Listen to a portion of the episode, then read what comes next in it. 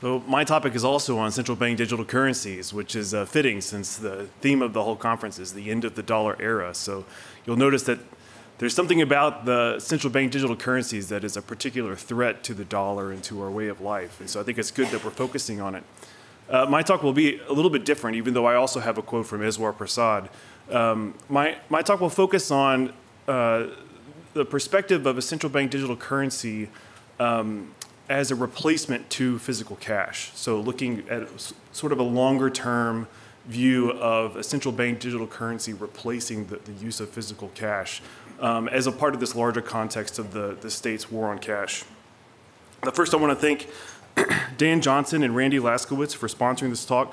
These sorts of events where like minded people can, can get together and, and discuss theory and history and strategy and, and threats to liberty are really important. And, and it's uh, thanks to supporters of the Mises Institute that, that we can do this sort of thing. So, speaking of the war on cash, in July of this year, Taryn Compton tried to withdraw $3,500 from her bank in Australia for the purpose of home renovations. The bank wouldn't let her, saying that they no longer keep any cash. She was told to use the ATM, but even the ATM put up a fight uh, due to card reader error, errors, and it uh, turned into this big viral video on, on social media. In December of last year, the Nigerian central bank reduced weekly cash withdrawal limits to the equivalent of 225 American dollars per week, or $45 per day.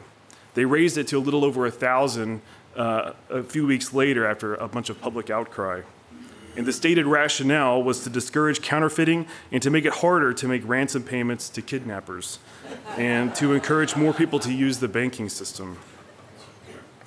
Another little uh, news story in July, Hong Kong banks had security guards posted at all doors with riot gear, batons, shields.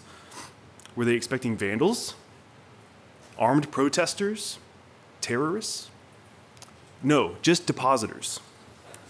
The depositors who had to wait four to five hours and endure intense questioning even after making appointments ahead of time. So, stories of people being hassled by their banks abound on social media, and it happens both here and around the world. The banks ask prying questions and make their customers jump through hoops just to withdraw their own money. They always couch their interrogations in terms of protecting the customers from fraud. But if they were really that concerned, don't you think there would be like some sort of questionnaire that you'd have to fill out every time you buy something online or swipe your debit card? These events are only the most recent manifestations of the global war on cash, which has been going on for a long time. Joseph Salerno has written about this extensively, uh, documenting the various ways governments have vilified and banned and prohibited and discouraged the use of cash. In uh, an article called uh, The International War on Cash on the Mises Wire, Salerno says this The ostensible reason given by our rulers for suppressing cash is to keep society safe from terrorists, tax evaders, money launderers, drug cartels, and sundry other villains, real or imagined.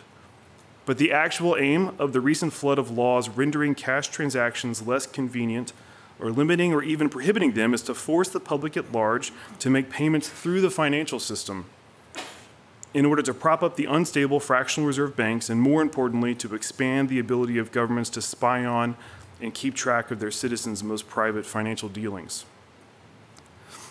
Governments used to love paper money because it was much easier to inflate, especially as a replacement for the international gold standard. Gold is costly to mine and to mint, but paper is cheap. They eventually had to imbo- impose bank holidays, outlaw gold, and renege on the Bretton Woods system because economic reality kept catching up with them. Now, even paper cash is too much of a constraint. Depositors exiting the financial, excuse me, the fra- fractional reserve banking system with pieces of paper threatens the stability of the whole system, which is credit on top of credit on top of credit. They may point to terrorism, kidnapping, climate change, financial inclusion, illegal counterfeiting, and money laundering, but what they really want is to protect themselves and the system that enriches them. And in this context, we can see where, why they're arguing for a central bank digital currency. A digital dollar offers everything that they need. It is costless to make, perfectly trackable, totally programmable, and always connected to the financial system. The government's long war against the economic fact of scarcity will be won with the mathematical power of infinity, or so they think. A CBDC offers two connected but fundamentally distinct victories for the central bank and the state. One is related to monetary policy, and the other is related to privacy. Privacy seems to be the most common concern among those who hate the idea of a CBDC, but don't worry, the, the Federal Reserve is here to protect us. They had this uh, FAQ uh, on their website about the pros and cons of a central bank digital currency, and, and one of the Qs is Would a CBDC protect my privacy? And here's their answer. Any CBDC would need to strike an appropriate balance between safeguarding the privacy rights of consumers and affording the transparency necessary to deter criminal activity. Protecting cr- consumer privacy is critical. And they continue Financial institutions in the United States are subject to robust rules that are designed to combat money laundering and the financing of terrorism. A CBDC would, would need to be designed to comply with those rules. If I may translate the Fed speak into English, the answer is no. A, a, CBDC would not protect your privacy. You are guilty until proven innocent, and recent trends uh, show that they are moving in this direction even without a CBDC. The IRS just recently cracked down on PayPal and Venmo, uh, forcing them to report accounts that have transactions over $600. And in a lesser known bit of news, the Supreme Court ruled in May of this year that the IRS does not even need to notify you if they're snooping around in your bank accounts looking for delinquent taxes, even if they do not suspect you of being delinquent. If, if you just have friends or family that uh, they suspect are delinquent on taxes, then they will not notify you while they're snooping around your own bank accounts. It's very scary. And banks themselves seem eager to rat out their own customers. Bank of America handed over information to the FBI who did not even ask for this information uh, about transactions that happened in Washington, D.C. on January 6, including if the people had ever purchased a firearm. So just being in the wrong city on the wrong day gets you reported to the FBI. And they wonder why there is a remnant of unbanked households in the US. What's funny is that they use this unbanked population as a reason for implementing a CBDC. They say that it will help financial inclusion in my view, anybody who has decided to exit the banking system due to the way it currently operates is not going to voluntarily sign up for a CBDC. So, a CBDC will not protect your privacy. No matter what the Fed says about striking an appropriate balance, we should understand that appropriate balance for them means we will collect all the information we can about all of your transactions. At a recent World Economic uh, Forum event in China, Eswar Prasad, who was cited by Dr. Gottfried, uh, talked about the weaponization or potential weaponization of CBDCs. And he said this If you think about the benefits of digital money, there are huge potential gains. It's not just about digital forms of physical currency. You can have programmability, units of central bank currency with expiry dates. You could have a potentially better, or some people might say darker world, I would be in that camp, where the government decides that units of a central bank money can be used to purchase some things, but not other things that it deems less desirable. And this programmability is what I want to focus on in the rest of my talk. The, the programmability solves uh, three problems for the central bank and the state. It solves the bank run problem, the impossibility or former impossibility of negative interest rates, and could have implications for the, the Federal Reserve's current losses.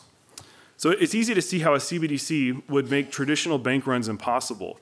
If physical cash is totally replaced by an intermediated CBDC, then there's no way to remove cash from the banking system. The threat of bank runs has always been a thorn in the side of our central banking system, and it continues to be a problem for them today. Just this year, we saw major bank failures because depositors understandably lost confidence in their banks. The Fed, the FDIC, and the Treasury swooped in in an unprecedented way to ensure deposits, even ones that were above the FDIC maximum. The Fed's balance sheet spiked again as it injected more of its own liabilities into the system.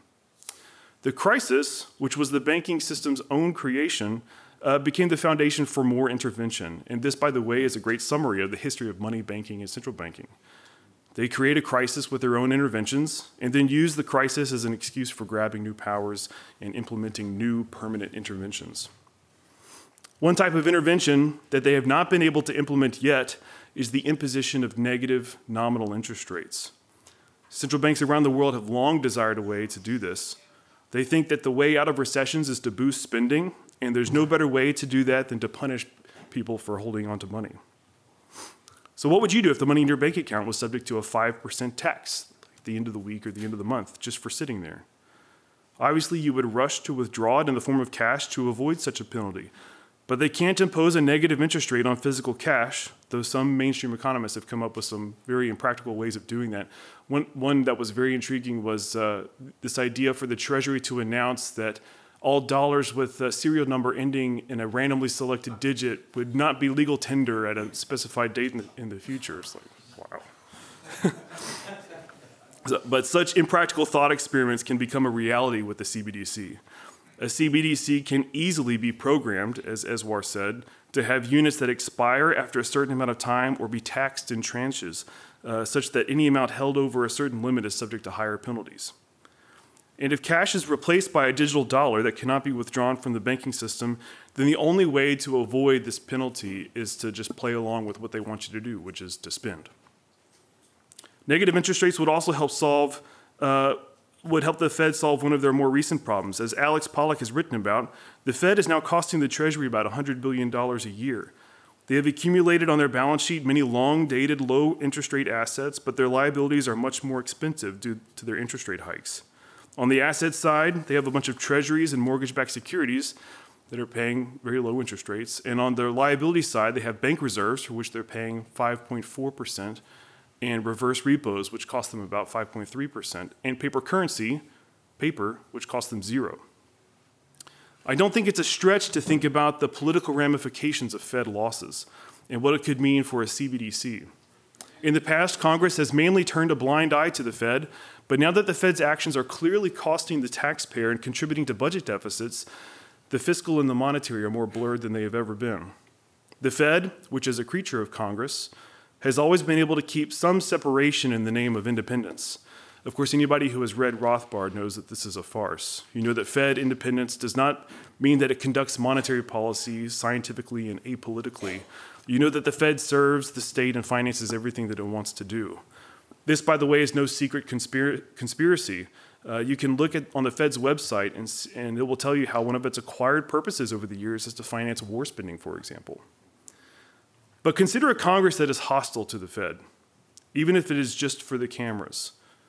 Imagine the reputational hit that the Fed would take if more people knew about the accounting tricks it has employed to hide the fact that it is a $100 billion drain on the taxpayers.